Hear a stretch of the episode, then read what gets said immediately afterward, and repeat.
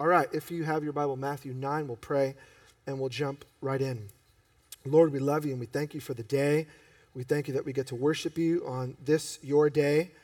And Lord, we want to hear from you. So Spirit of God, we invite you to teach us and lead us and guide us in all areas of truth.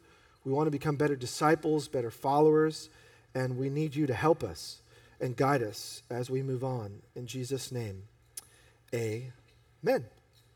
All right, we are stepping into a season of growth as a church. If you were here last week, we started a second, uh, a seven-week, I should say, vision series, and we want to take the next seven weeks and slowly look at what does it mean to be a part of not only a local church, this church, if this is home for you, but to look at what it means to be a follower of Jesus. We do this every fall to reorient the year. As I said last week, for us as a church, we go by the school year. So come every September, um, we start a new a direction and we start new initiatives. Before we roll any of that out, we want to get back to the basics to look at what it means to really follow Jesus together. If you were here last week, we talked about Jesus' heart of compassion. As a church, we're committed to help people experience life in Jesus. That's why we're here. That's what we do. And yet, as leaders, as we've been thinking and praying, we believe that God is pushing us as a community into a season of growth. So over seven weeks, I'm looking at one element each week of what it means for us to grow as a church. Don't think numbers, don't think dollars, don't think initiatives, don't think stats. Think depth. God wants you to grow deep. Now, we looked at compassion last week because Jesus grew his disciples and Jesus grew his work out of a deep longing. We looked at the word splachnizomai, uh, which we translate compassion, which is a deep longing within. Jesus felt for people deeply. So we asked the question last week, are you available? Will you make yourself available this year to, to feel people's pain deeply, to see where people are deeply? Because if we're not, if we're not stirred deep within, we're not going to do anything that lasts. Anyone can, can motivate you to serve for a week, but what about a year? Anyone can push you with a guilt trip or a funny story to do something for six months, but what about the next six years of your life? We need Jesus to grow us deeply in the area of compassion. Well, the text that we're looking at over these next three of the seven weeks is the same one because there's so much here. So go to Matthew nine, and we're going to see what happens when a group of people, pe- people are filled with compassion. Matthew nine thirty-five. We read it last week. Jesus went through all the towns and villages, teaching in their synagogues, proclaiming the good news of the kingdom, and healing every disease and sickness. And when he saw the crowds, he had a deep longing and feeling for them because they were harassed and helpless like sheep without a shepherd. Then Jesus said to his followers, disciples, the harvest is plentiful, but the workers are few. Ask the Lord of the harvest, therefore, to send out workers into his harvest field. ten one. Jesus called his twelve disciples to him and gave them authority to drive out impure spirits and to heal every disease and sickness. We're talking this morning about what happens as an outgrowth of compassion. That's where we begin. But where does it take us? What happens next? Look at verse thirty-seven. We, we just saw it. Then he said, moved by compassion, then he said to his what? He said to his disciples. What does it mean to step into a season of growth? It means that Jesus calls his disciples. Jesus calls disciples. Last week we looked at compassion. This week we want to look at calling. If you're a note taker, just don't do segmented notes for the next three weeks. Just keep adding to your notes because they're not totally different things. These are all working in synergy, all working together. Jesus is filled with compassion and he calls people. Now, this is intriguing and it sounds so simple sometimes. We forget. Jesus is a man. Yes, he's God. We believe that he comes from the Father. He and the Father are one. Jesus says, if you've seen me, you've seen the Father. The, the only things I do, I do from the Father. The only things I say come from the Father. Jesus is uniquely God. But let's not forget, Jesus is a real man born of the Virgin Mary. He grew up. And so Jesus, moved with deep feeling for people, realizes he can only be in one place at a time. He's a man. He took on flesh. And there's so much hurt in every town that Jesus goes to. There is brokenness. And when Jesus is moved by compassion about brokenness, he says, okay, what am I going to do about it? Moved by the heart of God, he calls people to himself. He calls his disciples. Now, we talk about what a disciple is all the time here, so this is not new for many, but so many of you are, are in our community for less than a year. A disciple is simply a learner. Uh, a great translation is a disciple is an apprentice. A disciple is someone who comes under the teaching of a master and wants to think like them and act like them and live like them. A disciple is not an independent contractor who does what he wants.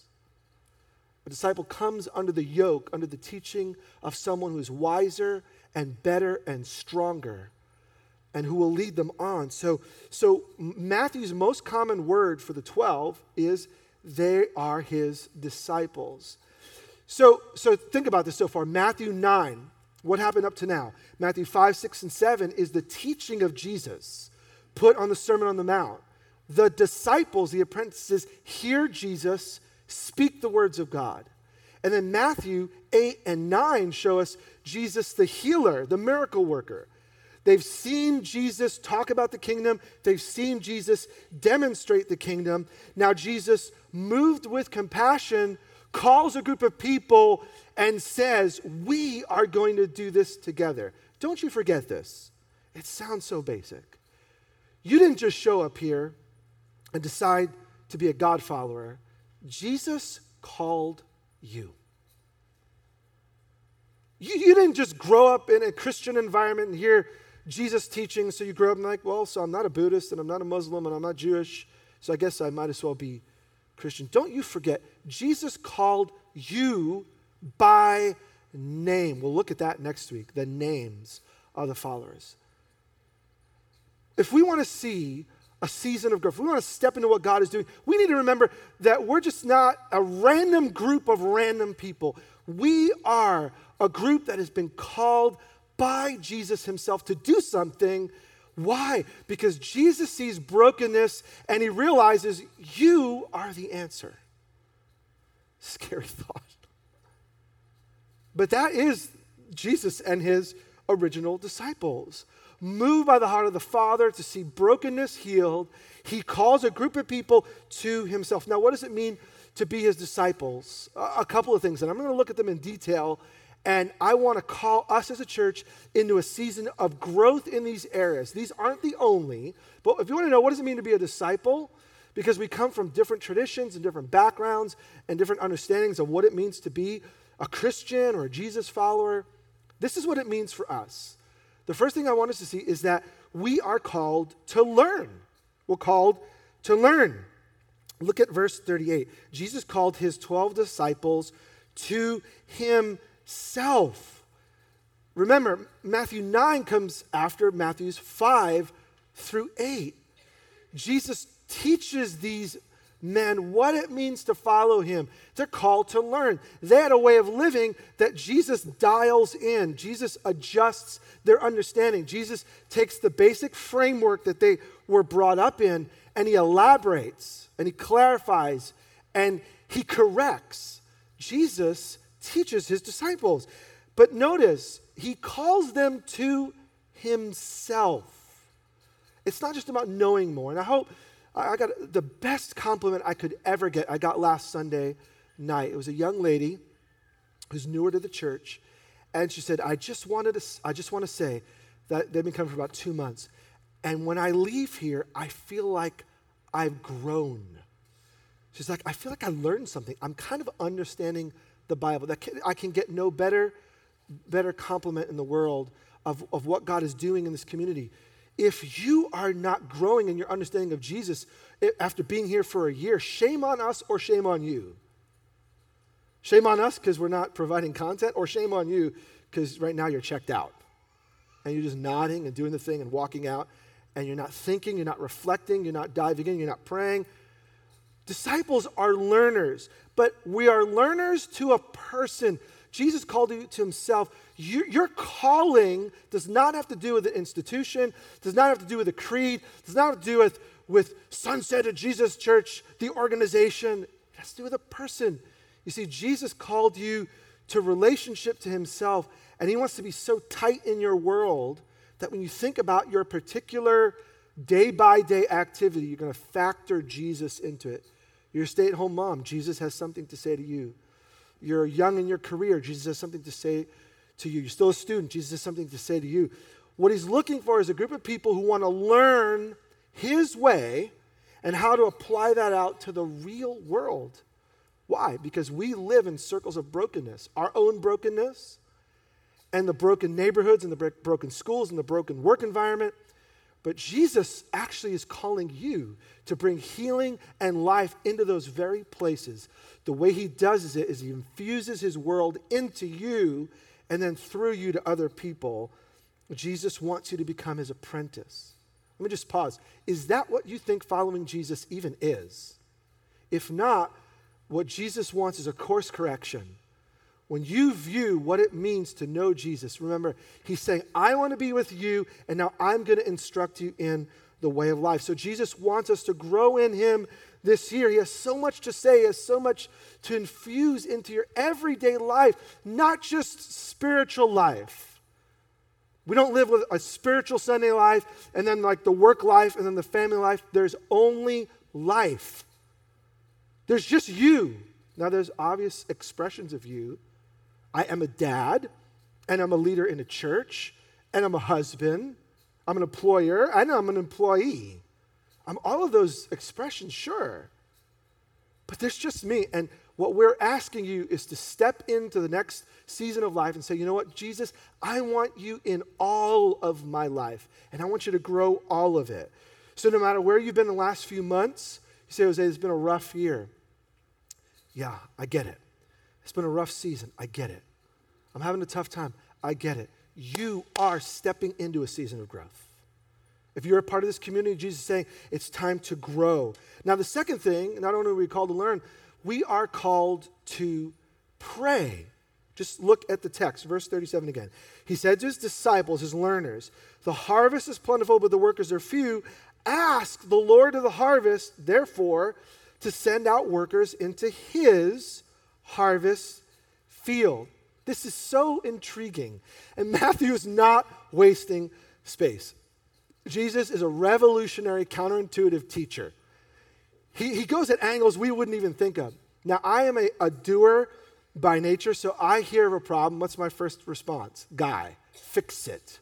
You got a problem? Halfway through you sharing your problem, I have seven solutions on how to make things, because I just intuitively, I, I go to, here's how we're going to fix this. Now, that's okay on some things, but I do recognize I'm totally limited in my fix-it ability. I have no car skills whatsoever, but I do know Tim Middleton, who happens to be here in this room, and, and Middleton, who uh, uh, Tim and Deborah, who run Middleton Motors, they're experts at the car. So when I have a problem to do with my car, I just, I bring it in because they're the experts, and I'm not going to try and do it all.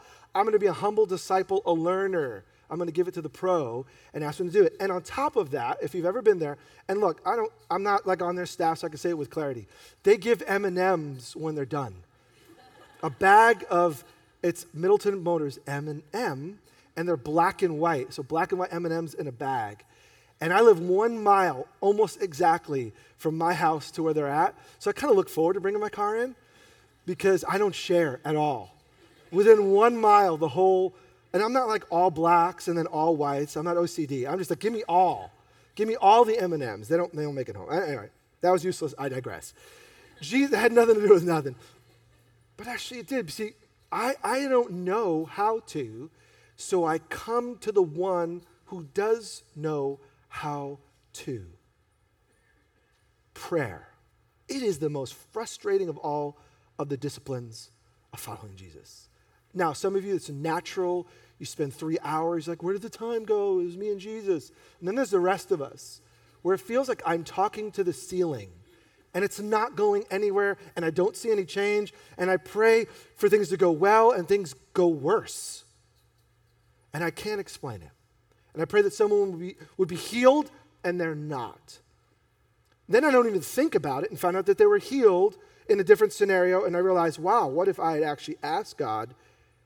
Uh, prayer is just frustrating. It's just frustrating. And if you've been frustrated in prayer, you are not alone. But you need to remember that when Jesus calls his followers, what's the first thing he says? He doesn't say, raise money.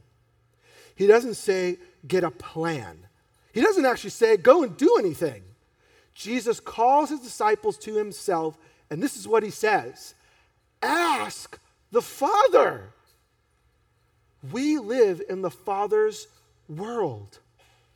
You see, Jesus had this innate ability to see that we don't see. This isn't just the world, it's the Father's world. And so what he's saying to his, his young learners is, if you want to know what your calling is, that is, where you're to go and who you're to touch and what you're to do, ask the Father. And he uses a simple metaphor. There's a harvest. Just drive out in twenty-six towards the coast. From side to side, you'll just see endless fields. And just, just he's like, look around right now. The fields are people. There are people that are, are, are, are ready to know the Father, and ready to step into the kingdom life, and ready to be transformed. And I'm just looking for more people, because Jesus can't go everywhere. He says, I just need more people to go out there and say what I've been saying and do what I've been doing, so that people will experience my life in their world. Your calling and my calling is to be a learner, a grower, but then not just facts. Jesus is specific. We are called to learn how to pray.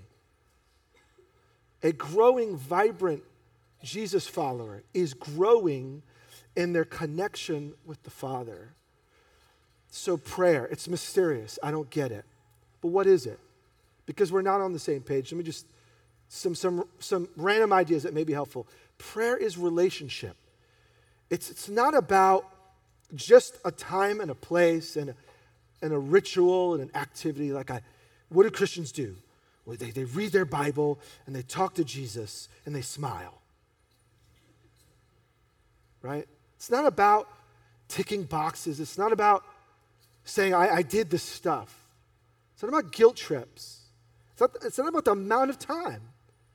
It's about relationships. So in our house, we're thoroughly committed to growing a relationship with our kids. My wife and I, we've reached like that halfway point. Some of you who are Who, who have already raised their kids or they're out of the house, I see the end coming when our kids won't be around the table. So we use every day, every day that I'm in town, um, I, I try to avoid dinner meetings when at all possible, uh, to be home. And we we put the phones away.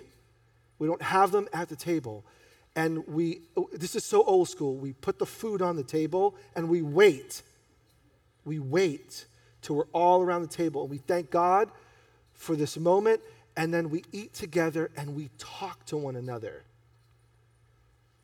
That sounds so foreign today. But relationship, now the medium is dinner, is dinner. The goal is not to create this exact environment around a table. The table is a tool to actually talk to one another. I want us to see pr- prayer is a tool wa- to what? To relationship. The reason Jesus said talk to the Father is because he knows that when we get around the table, so to speak, when we when we stop the other stuff and we listen and we talk and we listen and we talk, we do highs and lows. And we, we talk about the good stuff of the day and the bad stuff of the day. And it gives me the fuel, because every morning before my kids get up, I pray for them. And when they don't know it and they're not here and they don't podcast. So, so... I find out what was going on the day and I tuck it away, and the next morning I am praying for their lows. You know what happened? I'm praying through that. I'm thanking God for the highs of the previous day for my kids. Prayer is, is relationship.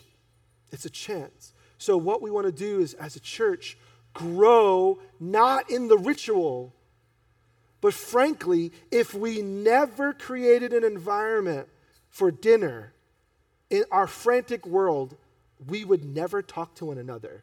we would text each other from different floors in our house, which happens too. Dad, could I get a drink? Yeah, get it yourself. You know? Relationship. And and because we live in a social media age, you know the difference between a text, which is, this is okay, and an actual conversation.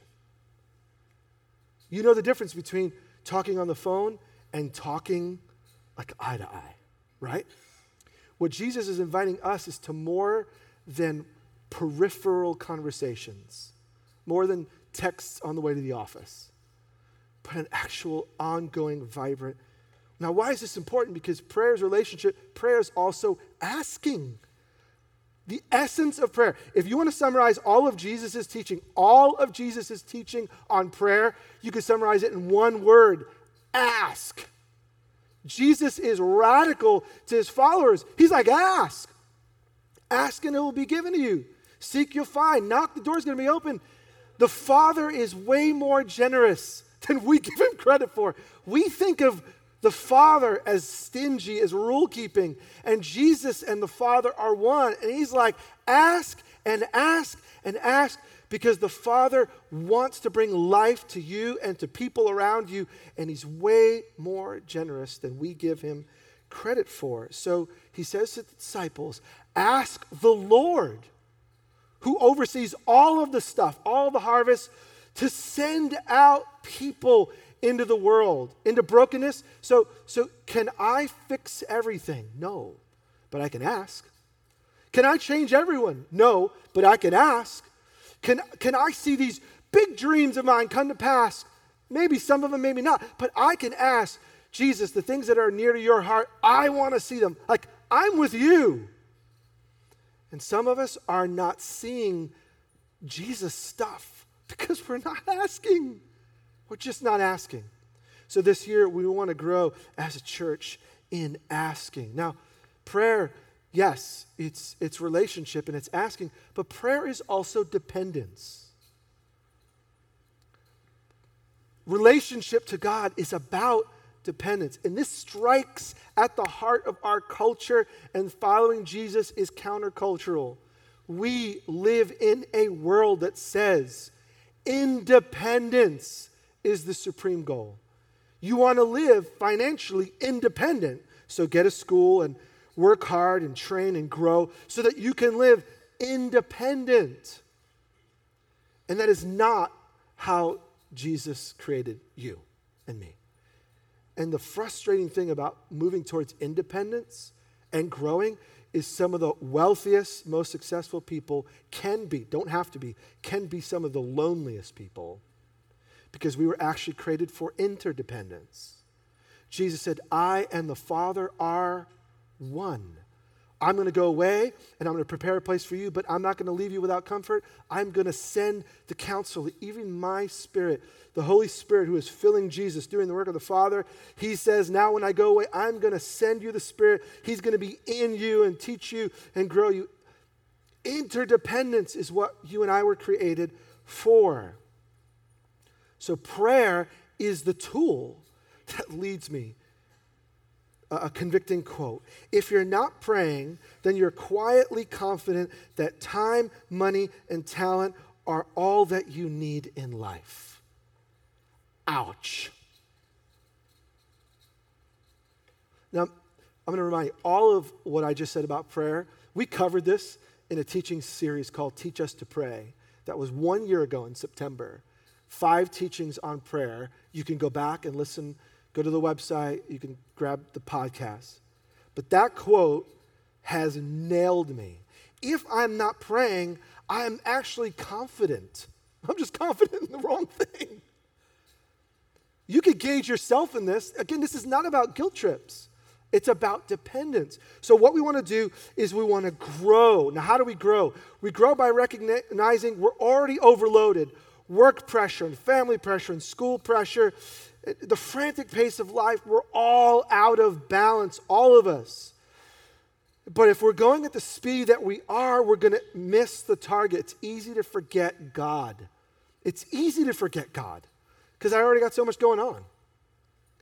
So we want to grow as learners this year. Disciples are learners. We want to grow as prayers. We want to grow in relationship to God. We, we want to grow deeper. The third thing that you see here in the text, as Jesus is filled with compassion, and then he's calling people to himself, the third thing that we see is that we want to grow because we are called to serve. We're called to serve. Look at Matthew ten one again. Jesus called his twelve disciples to them and gave them authority to draw, drive out impure spirits and to heal every disease and sickness. Jesus calls twelve disciples and he gives them the authority to do the very things that he's been doing. And this is one of the most amazing aspects of our faith, is that in calling people to experience life in Jesus, the way that that happens isn't directly. Jesus, if he wanted to, could directly get a hold of everyone. Right now, if you have a piece of technology, let's not kid ourselves. Anyone who needs to find you can find you right now. It's called an I P address. And every single device that you have has a unique I P address. And if I wanted to, all I have to do is find your I P address, and someone comes in, handcuffs, goodbye, you're out of here. There is no hiding. Did you not watch the movie Snowden? Anyway, I haven't. But there is no hiding.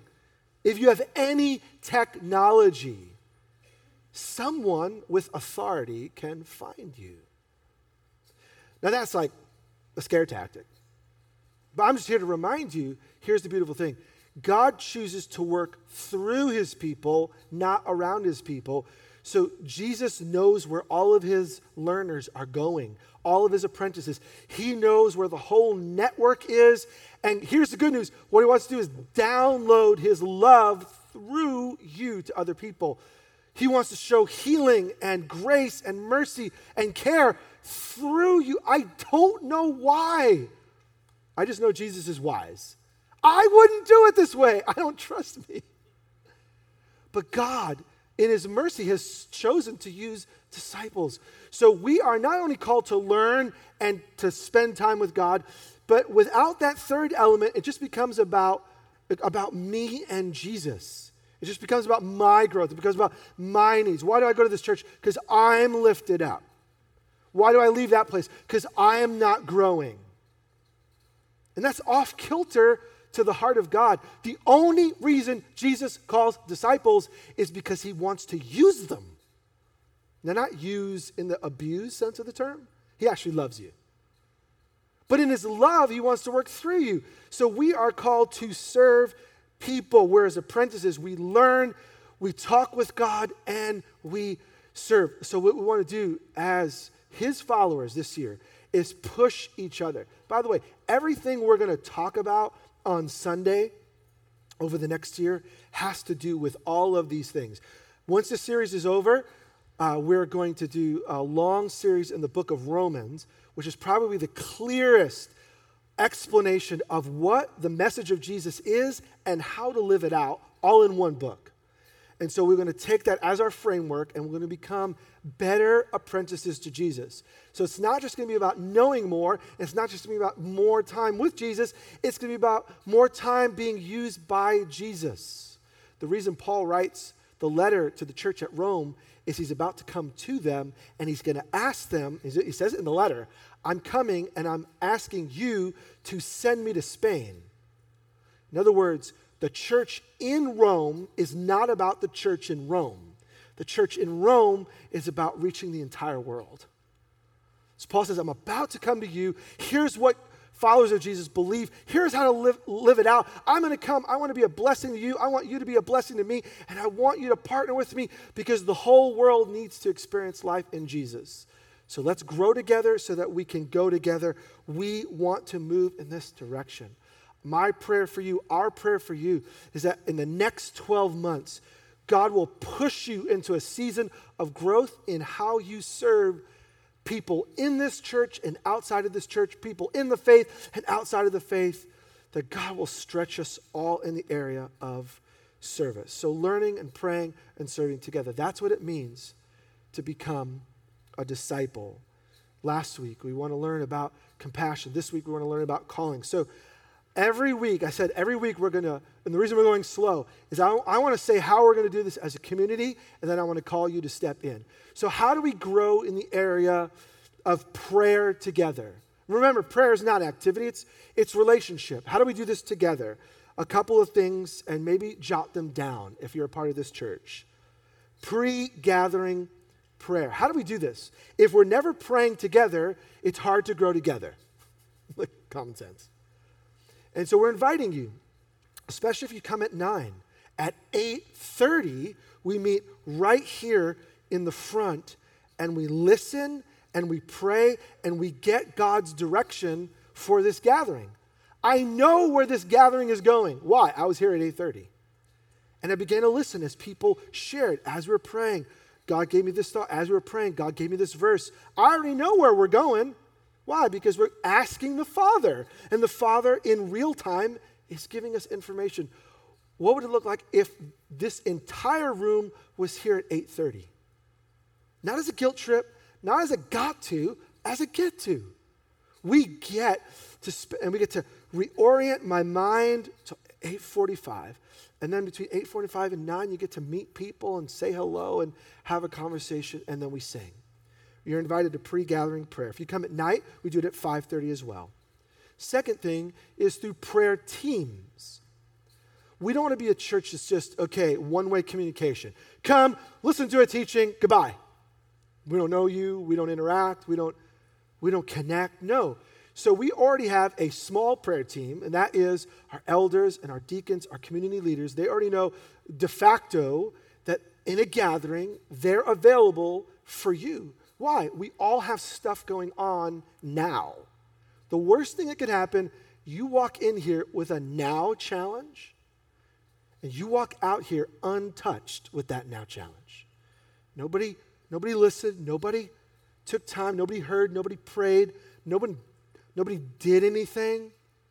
I remember there's a couple, they're from Germany. They were here at the flight school, and they were here in the gathering, and it happened in a moment. We need, we need to give this couple money. I had no idea they had a financial need. In a moment, like it happened in a flash, just in the gathering, in prayer, this couple has a financial need. We need to meet it. And we just invited people, just random. Uh, someone find buckets. If you have been given resources by God and you feel compelled, on the way out, you could just give something. We had no idea of their immediate need. Do you know that just above their need was met by you? Maybe you weren't in that gathering. But I'm talking about that kind of stuff. We want to be a community that grows. So the prayer teams, the goal is that not just our elders and deacons, community leaders, but we're inviting you to be available, to pray with people. We have some prayer training that's going to come up in a, in, in a few months. I'll get into the details later, but I'm just casting the seed. We want you, no matter where you are, and you're following Jesus, if you feel compelled, we want to equip you to listen well, to listen to people, to listen to the Father, and to pray about people's situations. So if that stirs you, that's where we're going. Third thing, together.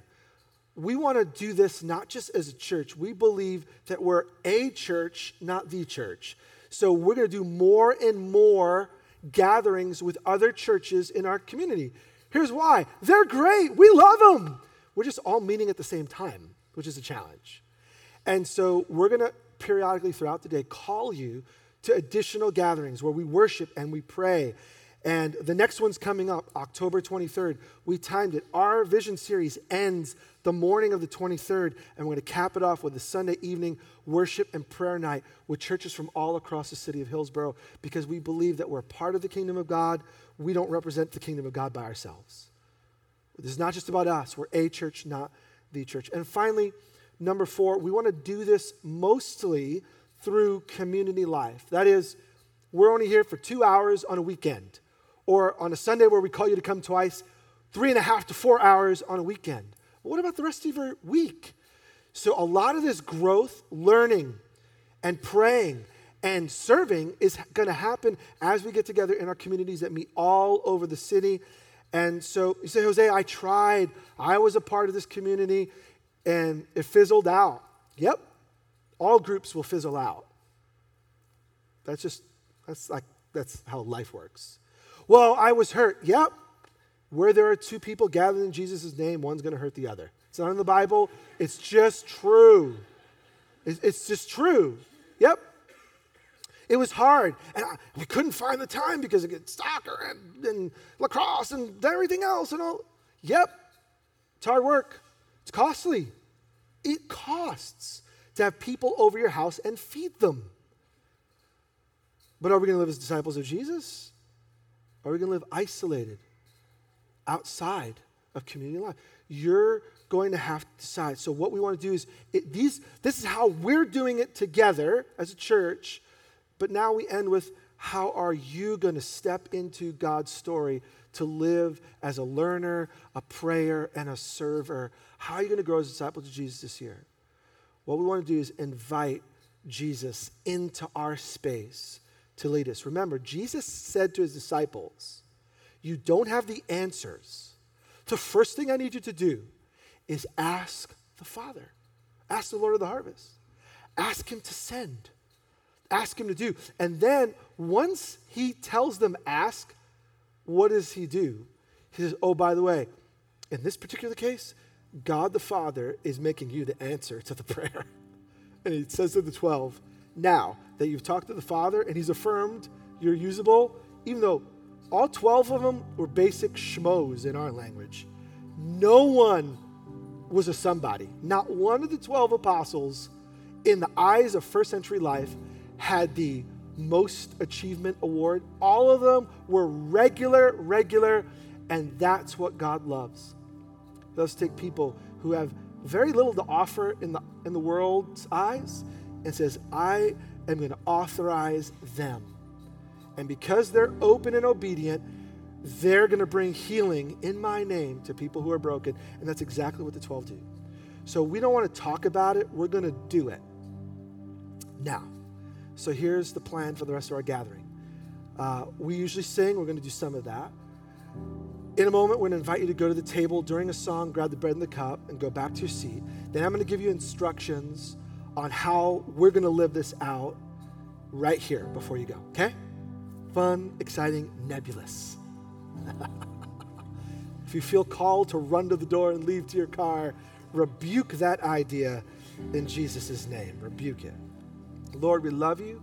And I thank you that because your calling on us is real, your words to us are going to come quickly and freely because you're a father who loves his kids, who loves his kids.